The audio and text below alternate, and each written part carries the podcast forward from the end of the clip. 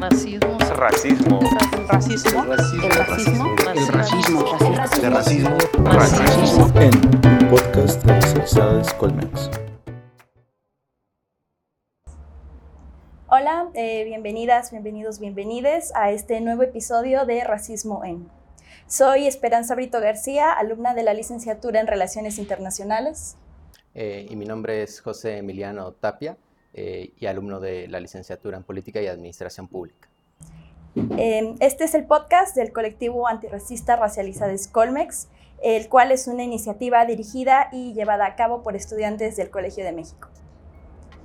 Hoy eh, hablaremos sobre la lucha antirracista vista desde la política local, los desafíos sistémicos a los que nos enfrentamos, los logros que se han alcanzado y pues las perspectivas a futuro. Para ello, agradezco la presencia de nuestra invitada, la maestra eh, Indalí Pardillo Cadena, quien es licenciada en odontología y que desde hace algunos años se ha desenvuelto en el ámbito político, desempeñando cargos como el de Coordinadora Nacional de Mujeres, Coordinadora Nacional de Capacitación, Coordinadora de Mujeres y finalmente su cargo actual que es el de diputada por el Distrito 21 aquí en la Ciudad de México. Muchas gracias por acompañarnos. Gracias a ustedes por la invitación. Em, nuestra primera pregunta es, ¿cómo se identifica? Pues yo me identifico como afromexicana, orgullosamente. En realidad tengo poco tiempo de, de mi autoadscripción por, por muchos motivos. En primera, porque en, en la etapa en la que yo nací, mis, mis, este, mis abuelos vinieron huyendo de Cuba y eso mismo hizo que, siempre tuvieran mucho miedo de sus orígenes, que no dijeran de dónde venían. El, bueno, se diga el, racismo tan arraigado que existía en ese tiempo en la sociedad y que nadie quería ser este, negro, mucho menos ni moreno siquiera, ¿no? Entonces, eh, nunca nos hablaron de nuestros orígenes. Yo desde niña me di cuenta pues que éramos diferentes, comíamos diferentes, hablábamos diferente y, siempre me sentí fuera del lugar. Aunque yo nací aquí en la Ciudad de México, yo no he vivido nunca en ningún otro lugar. Sin embargo, sí me sentía fuera del lugar y, y, siempre cuestionaba a mis abuelos. Es que, ¿de dónde son ustedes? Este, ¿no? ¿Cuáles son nuestros orígenes? Nunca me dijeron nada. Yo decía, no, nosotros nacimos aquí y este, no hablaban absolutamente nada de su pasado, por lo que pasaron, yo creo, ¿no? Tanto sufrimiento y tantas cosas que pasaron, yo los entiendo. Sin embargo, para nuestra identidad sí fue muy difícil, este, porque no sabíamos de dónde veníamos ni nada. Eh, mi, mi autoadscripción en realidad fue precisamente en 2021 para yo inscribirme a, estas elecciones. Y fue una liberación personal, como no tienes idea, el, poder decir, soy afromexicana, sí, siempre lo he sido, pero no lo sabía, ¿no? Y, y, y sí fue a nivel personal una liberación total de poder ser, estar orgullosa de quién soy, de dónde vengo y poder decirlo, ¿no? Lo que, lo que antes siempre tenía prohibido y siempre tenía mucho miedo de decir porque mis abuelos crecieron, o sea, crecieron con un miedo que nos los transmitieron. De hecho, este, nunca he ido a Cuba, jamás. Y aparte nunca ni siquiera lo he pensado. Decía, vamos a Cuba y todo, todos mis parientes igual no, con un miedo de regresar de donde venían los abuelos, porque ellos nos transmitieron así ese miedo, por causas, pues básicamente raciales. Eh, en este sentido nos comenta que fue muy reciente su autodescripción como afromexicana. Sin embargo, eh, nosotros notamos siempre el color de piel, ¿no? Ya sea en temprana edad o ya más tarde. Eh, ¿Usted cuándo se dio cuenta de que no era una persona blanca, ¿no? Sino que más bien entraba fuera de ese perfil hegemónico? Yo, yo recuerdo así claramente cuando tenía como tres años. Mucha gente no me cree porque ya tengo muchos más, pero, este, pero la verdad es que sí me acuerdo que desde que yo estaba en el preescolar, era muy, pero muy, muy marcado el que, el que los niños sí me hacían burla y me separaban por el color de, de, mi piel. Y entonces me di cuenta que mi piel era distinta. La de mis abuelos también así era, pero de parte de la familia de mi mamá no. Entonces siempre noté que había esta, esta separación. Y sí era por el color de piel, aunque nadie hablaba de eso. Nadie, ¿no? Entonces fue pues muy a muy temprana edad. Y sufrimos lo que todos sufrimos por el color de la piel, ¿no? El bullying y todo eso que muchos dicen, no, es que fue hasta la secundaria, hasta la prepa. No, yo me acuerdo que desde el kinder, así, desde que éramos niños muy, muy pequeñitos, eso ya lo traemos, ¿no? El de, el de separar a las personas, el de lo blanco es bueno y lo negro es malo. Eh, experimentamos también, en este caso, eh, interseccionalidad entre distintos tipos de discriminación. Eh, en su caso, no solo es afromexicana, sino también es mujer. ¿Cómo cree que estos dos círculos han afectado en su vida profesional principalmente? No, pues sí es una doble discriminación y es real, ¿no? Porque mucha gente, por ejemplo, este, en las capacitaciones que dábamos de perspectiva de género, pues los dábamos a hombres y mujeres, ¿no? Y cuando empezábamos esos temas, los hombres casi casi se levantaban y se iban les decimos, no, es que las mujeres ya hacen lo que quieren, es que no es cierto, o sea, ¿qué nos van a decir si ellas este, hacen y deshacen? Sin embargo, el problema sigue ahí por eso, porque se cree que nada más lo que queremos es este, que nos den permiso de ir a la escuela, ¿no? Y, y, la verdad no es eso, es un problema estructural grave que todavía no alcanzamos a entender y ni a dimensionar. Sin embargo, sí es, un, es una doble discriminación que, este, que sufrimos desde el interior de la familia, como decía más desde esa intimidad donde no se puede romper, donde ya no se puede llegar ahí, hasta en la escuela, en la calle y, las esferas este, sociales, en los trabajos, en la política, en todo lo vemos reflejado. Y, y yo creo que sí, nuestra sociedad se ha cambiado. Yo porque pues ya he vivido más años que ustedes. Lo digo así porque me he topado con muchas jovencitas en este tema afro, que, que ellas, ellas este, hablan con mucho resentimiento, mucho coraje, y es que no hemos hecho nada, y es que estamos muy... Le dije, ¿saben qué? No tienen ni idea de lo que hemos pasado. De veras, el hecho de que estemos aquí hablando de esto ya es ganancia. Ustedes ya nacieron en otras épocas, pero a nosotros sí nos tocó duro y, y, y todavía, yo creo que todavía persiste pues sí, todas estas eh, discriminaciones y todas estas cosas de las que usted se ha dado cuenta pues, a lo largo de su vida. Pero eh, quisiera saber si hubo algo en específico que usted se acuerde que la hizo decidir intervenir por primera vez o tomar una postura en el, activismo.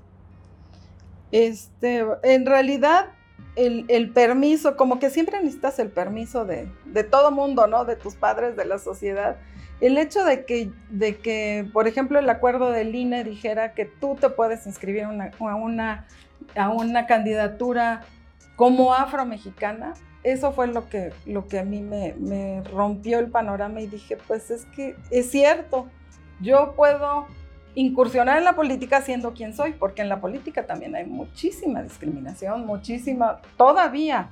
Yo me acuerdo que yo yo este, nací con, los, con los este, partidos nuevos, entonces yo era de las personas que, que, decía que no quería saber nada de política, como mucha gente, ¿no? Pero cuando fui, entré a un partido político y empecé a aprender acerca de la política, me di cuenta que no, era, no es problema de la política, sino en lo que se ha convertido el practicar la política.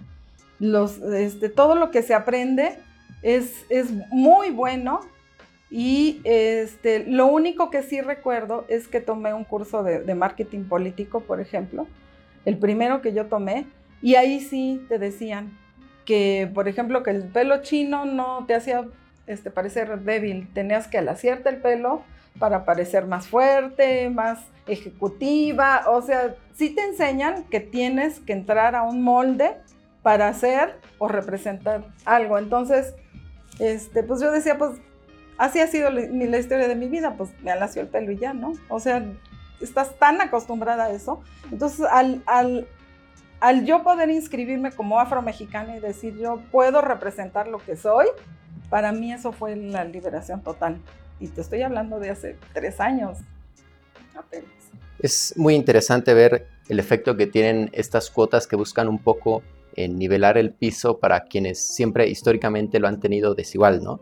Eh, y ya una vez que usted pudo incursionar en la política local, eh, ¿cómo vincula esta lucha de antirracismo con la política local, ¿no? Y cuánto cree y cómo cree que se puede intervenir eh, desde lo local eh, tomando en cuenta esto, ¿no? La lucha antirracista. Pues yo pienso que aquí en la Ciudad de México tenemos un lugar privilegiado porque pues nuestras leyes sí son progresistas y van muy adelantadas. Entonces eso sí nos ayuda. Este, de hecho, la lucha afrodescendiente como tal, porque pues ha existido desde hace muchísimos años, ¿no? Pero puede agarrar fuerza gracias a esta a esta visión progresista. De otra manera es imposible porque siempre te van a meter al molde de toda la vida, ¿no? De, de, de blanco, este, heterosexual y este, no, no te van a sacar de ahí. Sin embargo, el, el hecho de que existan otras maneras de pensar y que, y que se puedan ver reflejadas en nuestras leyes, porque eso es muy importante. De veras, ahora que hablas de las cuotas, la gente lo dice, ay, pues es que es cualquier cosa. No, no es cualquier cosa.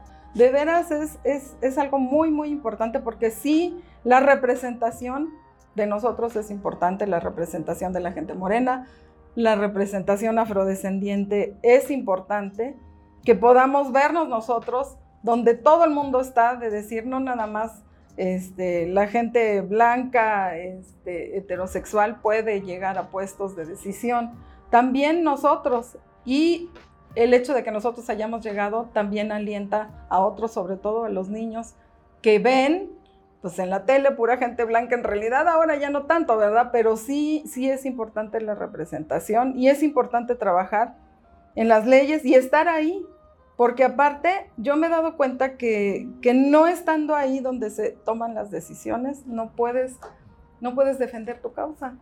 ¿No? Todos este, los activistas están afuera gritando y no, no pasen esta ley, o pasen esta ley, pero si tú no estás adentro y, y, y, dices, pues yo no voy a votar a favor de esto, pues solo queda en eso, ¿no? En activismo.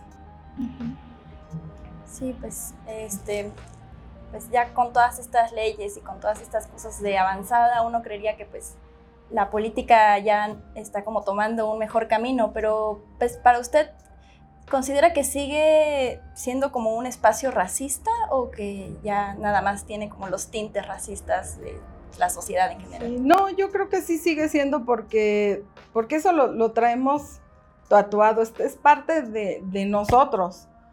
O sea, este, de hecho, yo también pensaba, yo seré racista, pues es que todos lo somos porque nuestra formación es así. Todos tenemos en, en nuestro imaginario solo este, figuras de este tipo. Y, y, esas figuras son a las que aspiramos. Por eso es importante romper con eso, que yo creo que sí se está logrando romper, pero es, es un trabajo de todos los días. ¿eh? No, no, no porque yo haya llegado como afromexicana y sí, este, en realidad sí soy la primera afromexicana que llega, porque está la acción afirmativa y, y, y te dan el espacio, pero de ahí a ganar una elección, que es otra cosa, es la cosa más difícil que he hecho en mi vida, este, pues también, ¿no? Es un paso que muchas veces ya no llegamos. Si aún así, con las acciones afirmativas, no mucha gente este, de estos grupos de atención prioritaria llega. Esa es otra cosa. Y, el, y lo importante sí es llegar, por lo que te digo, porque ahí se toman las decisiones y ahí tienes que estar para decir no estoy de acuerdo y para tratar de defender la causa, pero de adentro. Y me ha sucedido, ¿eh? me ha sucedido ya en, en, este, en esta legislatura donde yo he estado, donde se han propuesto, por ejemplo, este, reformas al, Código de Procedimientos Electorales, donde no se incluyen los afromexicanos. Y somos un grupo de atención prioritaria, está toda la lista, y a nosotros nos ponen en un grupo aparte que porque pues no, somos, son muy pocos, ¿no? Y van a quitarle lugar a otro. Digo, pero ese es el sentido, ¿no? De las acciones afirmativas. Y, luchar por eso y lograr que se mantuviera el, espacio de los afromexicanos, pues solamente estando ahí y solamente dando la batalla desde adentro. Eh, ¿Cómo ha sido, eh, qué papel ha jugado el que usted se identifique como afromexicana en su ejercicio en la política ahora local que ha estado teniendo? Pues es un cambio radical porque, por ejemplo, yo que me que, gané esta elección como afrodescendiente, lo primero que yo pensé pues es que voy a impulsar leyes para los afrodescendientes, que eso es lo que hace falta, porque por ejemplo en estados como Guerrero y Oaxaca también este, hay, hay leyes locales acerca de afrodescendientes, sin embargo vemos gente que no es afrodescendiente ocupando esos puestos y eso es muy común. Entonces fue lo primero que yo dije, bueno, si yo llegué aquí por medio de esta acción afirmativa, yo quiero que, que sacar leyes que los, que los favorezcan, porque eso es lo primero, ¿no? Que tú te comprometas con, con, lo, pues, con tu casa, porque mucha gente llega y a la hora de llegar pues ya trae una agenda personal y favorece su agenda personal. Entonces, aquí yo lo que hice fue al revés. Yo puse en primer lugar el, lo afrodescendiente. De hecho, tuve que consultar con la gente que ya tiene años estudiando esto. Yo eh, prácticamente era nueva y sí encontré pues resistencia y mucha desconfianza, porque yo creo que mucha gente ha venido diciendo, pues yo quiero abanderar la causa, pero nada más por cuestiones personales, ¿no? Y, y me costó trabajo, pues hacer entender a la gente que yo no quería un beneficio personal, sino realmente quería impulsar lo que ellos por años han, luchado. Eso fue lo que me costó mucho trabajo. Otra, otra cosa es pues tener una agenda afrodescendiente, porque si no llegas a la agenda de decir estas son las iniciativas que yo voy a presentar, se te va el tiempo. O sea, hacer leyes es muy, muy complicado, muy complicado, lleva mucho tiempo y, este, yo empecé con esta agenda desde el principio, desde septiembre de, 2021 y, y, hasta la fecha, pues todavía hay muchas cosas atoradas. Y dentro de estas trabas y estos obstáculos que menciona cuando inició y pues a lo largo de su carrera, este, hubo personajes o grupos parlamentarios, partidos políticos dentro del Congreso local que pues le hayan hecho sentir a usted discriminación o como que no era parte de. Sí, por supuesto. Este, toda la sociedad tenemos un racismo interiorizado completamente.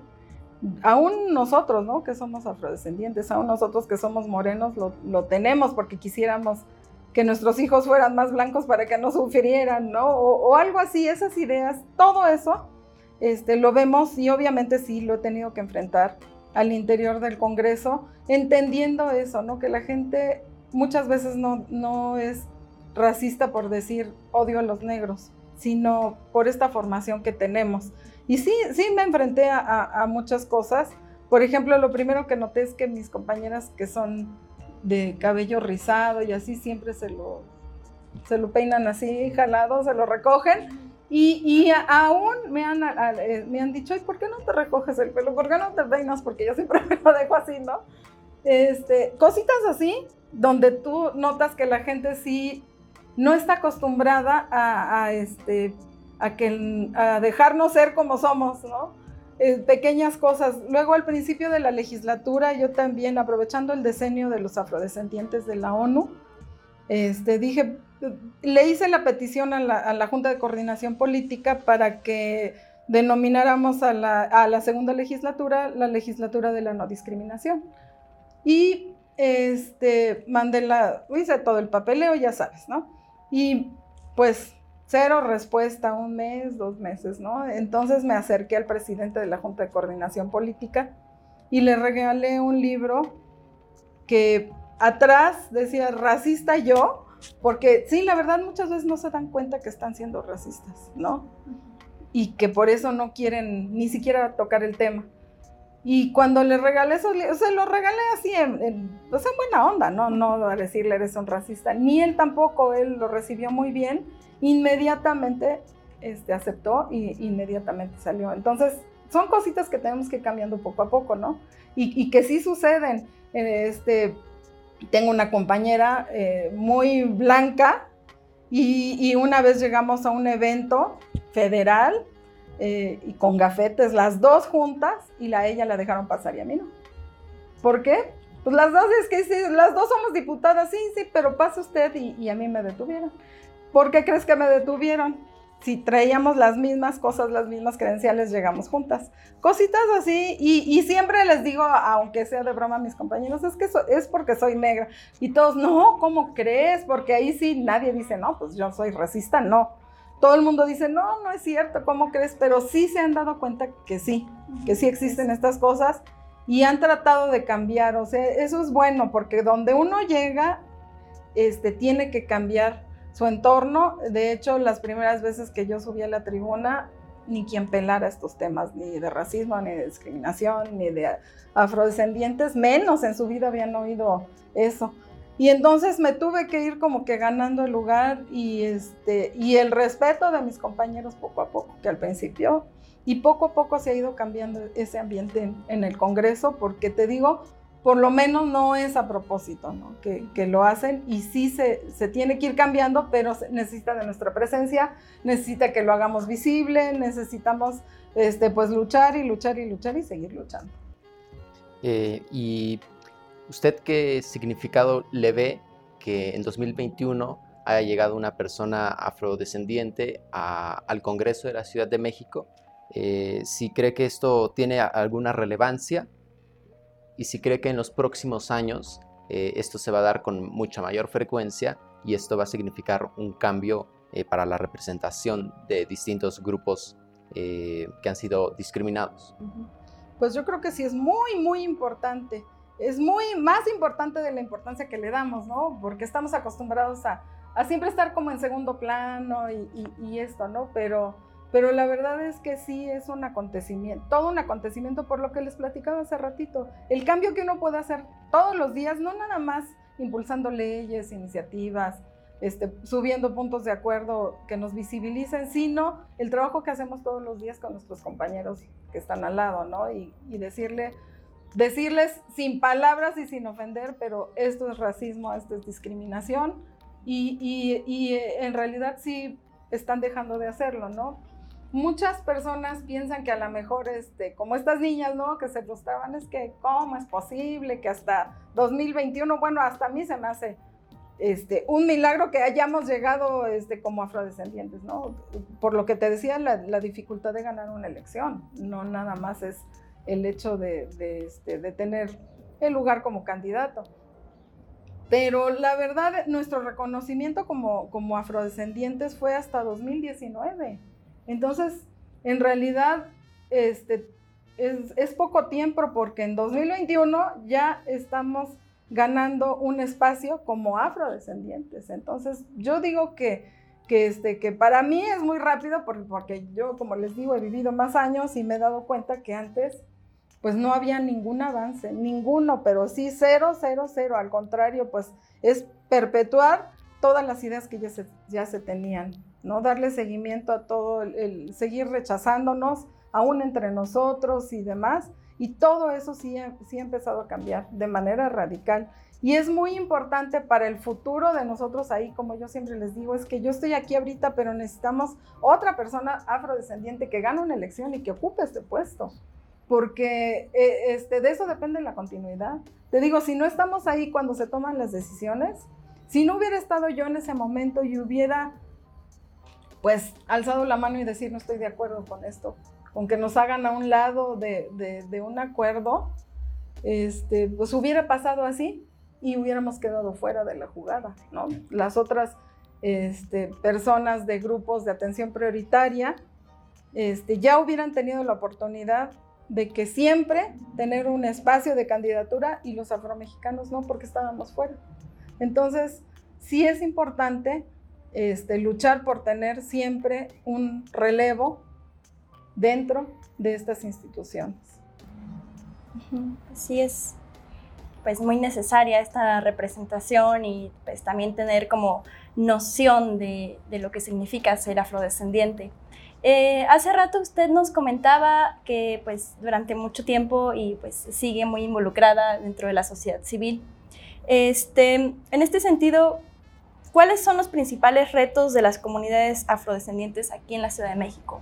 Eh, también quisiéramos saber un poquito más en cuanto a temas legales, si existe un reconocimiento específico a estas comunidades y pues de ser así o no, este, en qué afectan estos reconocimientos. Pues el reconocimiento legal ya lo tenemos este, en la Constitución Política de los Estados Unidos Mexicanos y también en nuestra, en nuestra Constitución local de la Ciudad de México, en el artículo 11, base N, ahí está nuestro reconocimiento como este grupo de atención prioritaria. Eso era necesario porque si no, ni siquiera hubiéramos podido pelear lo que ahorita estoy peleando. ¿Me entiendes? O sea, una cosa depende de otra cosa. Por eso es importante ganar espacios, este, dar pasos, porque para que se considerara esto dentro de, de la Constitución de la Ciudad de México, por ejemplo, hubo colectivos y colectivas de afromexicanos que lucharon por este reconocimiento hasta el último, ¿eh? y, según lo que me platican las personas que estuvieron presentes, fue hasta el último minuto del último día en que accedieron a, ponerlo. Por eso te digo, si no hubieran estado ellas en ese momento, hubiéramos quedado fuera de la constitución de la Ciudad de México. Entonces, este, el reconocimiento sí lo tenemos. Ahora este, necesitamos luchar por ser sujetos de derecho, porque no es lo mismo que te reconozcan y todo el mundo diga, ay, pues sí existen los afromexicanos, pero no tenemos políticas públicas encaminadas a este sector en específico. ¿Pero por qué? Pues porque no tenemos un diagnóstico de qué es lo que viven las personas afrodescendientes en la Ciudad de México. Sí tenemos este, preguntas en el censo, que de hecho fue, fueron, fue gracioso porque nos comentan que que cuando se hizo la pregunta de ¿se considera usted negra o afromexicana? Que la gente se ofendía. Imagínate, por la simple pregunta de si tú crees que eres negro, ¿no? este, hasta ah, ahí podemos tener ya un diagnóstico de lo que piensa nuestra sociedad, ¿no? Cómo reacciona, cómo, cómo te puede molestar ese tipo de pregunta, ¿no? Sin embargo, no tenemos un diagnóstico, que yo creo que ese es el, el reto principal de los afrodescendientes, el tener un espacio en una secretaría. Nosotros estamos luchando por la de pueblos y barrios originarios porque es lo que más se asemeja el tener una dirección ahí que se haga responsable pues de, un diagnóstico de cómo están los afromexicanos viviendo este, en la Ciudad de México, porque tenemos más información de Guerrero, de Oaxaca, de Veracruz. De hecho, mucha gente pensaba que los afrodescendientes solo estaban allá, pero en la ciudad tenemos bastantes. Y eso con, solo, con una, eh, solo con una pregunta de, de autoadscripción que va a ir en aumento y se va a duplicar o triplicar para las próximas preguntas, ¿no? Entonces, este, es importante que siempre este, los colectivos que, y colectivas que ya han trabajado sobre esto, pues que no bajen la guardia, menos ahorita que ya tenemos espacios abiertos, que estamos abriendo más esa brecha. Este, también pediría unidad porque yo he observado, por ejemplo, en pueblos y barrios originarios que hay mucha división y por eso no han logrado muchas cosas que serían muy sencillas lograr pero por esto de que todos están separados, todos están peleados con todos.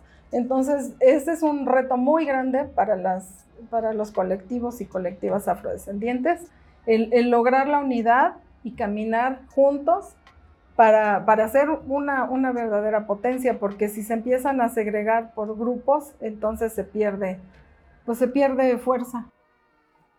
Y en este sentido, justamente yendo por este camino, eh, ¿Usted cree que existe ya suficiente representación, no solo en el Congreso de la Ciudad de México, sino también en otros espacios de la política? Mencionaba gabinetes, eh, por ejemplo. ¿Usted cree que hay suficiente representación y cuál es la importancia de que estén representadas estos, estos grupos? Pues suficiente no, en realidad es, yo diría que es incipiente, como que apenas empezamos a ser representados.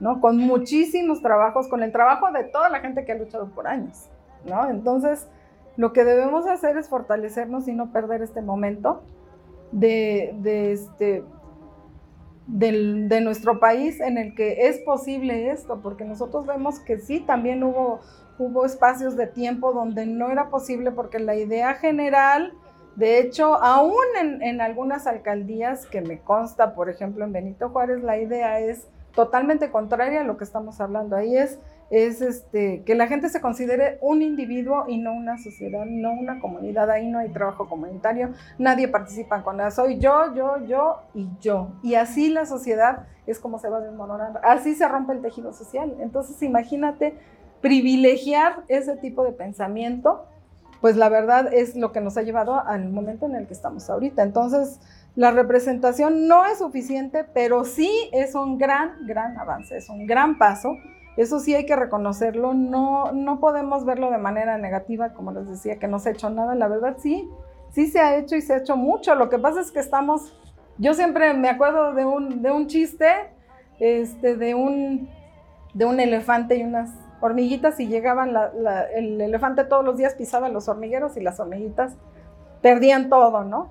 Entonces dijeron, bueno, si nosotras somos muchas, ¿por qué nos dejamos de, un solo animal que es el elefante? pues la próxima vez que pase por aquí le caemos todas encima y, este, y, lo derribamos y a ver si vuelve a pisarnos, ¿no? Y el, otro día llega el, elefante, todas le brincan encima, el elefante se sacude y todas salen volando, ¿no? Y queda una en un pelito aquí del elefante y todas le gritan, ahórcalo, ahórcalo, ¿no? A veces así me siento y así nos sentimos todos los que estamos ahí, todo el mundo, no, pues es que tú tienes que hacer, pues sí, pero si entre todas nos hemos logrado algo, ahora imagínate yo sola, ¿no? Así es esto y así vamos a tener que seguir trabajando hasta que logremos una verdadera fuerza. Lo vemos no nada más con estos movimientos, sino también con el de las mujeres. ¿Cuántos años de lucha? Tenemos paridad y aún no tenemos la representación que necesitamos tener, aún no, todavía tenemos que luchar por nuestros derechos como si no tuviéramos leyes que nos respaldan. Entonces, no hay que, no hay que bajar la guardia, hay que seguir luchando. Y pues ya un poquito más para cerrar la entrevista, eh, me llamó mucho la atención esto que nos comenta de que pues, en la ciudad, en algunas alcaldías, eh, ya existe mucho este concepto de nada más el individuo, o sea, ya ni siquiera a veces conoces a quien vive al lado de ti, ya eres nada más tú. Em, sin embargo, em, pues esto parece eh, romperse un poco en barrios originarios o en colonias eh, populares o más marginadas dentro de la Ciudad de México. Em, he notado que su trabajo se, pues, también se desarrolla mucho en estos lugares y quería preguntar si existe alguna mayor discriminación hacia estos sectores de la población que usted pueda como mencionar y pues también eh, de qué manera ayudan algunos proyectos o si, en realidad sí ayudan como eh, por ejemplo pues las casas de cultura o los pilares o en Iztapalapa las utopías. Forman una cierta comunidad como más. Este, cuando yo llegué a, trabajar en Iztapalapa me cambió la vida radicalmente. De veras porque el, el venir de ese, de ese sistema individualista donde no existe realmente el tejido social, a una sociedad organizada, donde todos se conocen, donde todos se ayudan, y ahí está la fuerza, es una fuerza real, ¿no? La fuerza de la gente, que a lo mejor sí, como dices, como, como siempre fueron marginados, porque así es, porque, porque Iztapalapa era el patio trasero de la Ciudad de México y ya no lo es. Y por eso sí es importante, es importante todo este tipo de, cosas como las utopías, como los pilares, porque rompen ese este, estigma de la gente que vive ahí, que, es injusto también, ¿no? Porque todo lo que no sirve para Iztapalapa, pues no, al, contrario, ahí hay gente muy valiosa. Eh, de hecho, eh, la gente de Iztapalapa es la que trabaja en todos los demás lugares de la ciudad. Es gente muy trabajadora, muy cumplida y la verdad sí, este, trabajaban ellos como podían, pero sí es, fue muy importante darle impulso a esta zona de la ciudad con este, lugares donde ellos llegaran, espacios comunitarios que fueran dignos. En realidad esto sí ayuda muchísimo al tejido social, que finalmente eso es lo que queremos privilegiar, no el individualismo, porque eso nos va a llevar al final como sociedad. Y como última pregunta, eh, me gustaría eh, agregar, eh, ¿qué avances ve usted que ha logrado esta legislatura o en general el Congreso de la Ciudad de México justamente para em, ayudar a grupos como por ejemplo los afromexicanos o también eh, comunidades indígenas, eh, todos estos grupos que han sido históricamente excluidos. En esta segunda legislatura yo sí he visto que se les, se les ha dado auge este, en las comisiones, sobre todo, que es donde más se puede trabajar que que en el Pleno, pero también en el Pleno para hacer conciencia a los grupos que, pues, que privilegian el individualismo y todo eso, sí se ha logrado cambiar pues, hasta la manera en la que ellos trabajan, ¿eh? Porque, pero eso es, es una lucha, no es, no es gratis, o sea, está, eh, ha sido difícil por las diferencias políticas, porque pues obviamente son ideologías y a veces son completamente contrarias. Sin embargo, sí se ha logrado este, incluir más a las personas y que se den cuenta la gente que incluyendo somos más fuertes, no, no menos, ¿no? Sí, sí ha habido un cambio y, y sí creemos que, que por lo menos hemos dejado una buena aportación en ese sentido. Eh, pues muchísimas gracias, Indalí. Eh, por la plática del día de hoy. Realmente es muy alentador escuchar todo lo que está ocurriendo y saber que todavía falta mucho trabajo por hacer. Eh, eh, bueno, agradecemos el apoyo de todos los miembros que forman parte de Racializades Colmex en la grabación, en la edición y promoción de este podcast. les invitamos a seguirnos en nuestras redes sociales para estar al pendiente de las actividades que llevamos. Asimismo, extendemos esta invitación para apoyar el resto de organizaciones estudiantiles del Colegio de México, como Unidas, el Colectivo Feminista, los seminarios permanentes eh, de Política y Administración Pública y de Estudios Internacionales, Ágora, que es nuestra revista estudiantil, y por supuesto de todo el colectivo de la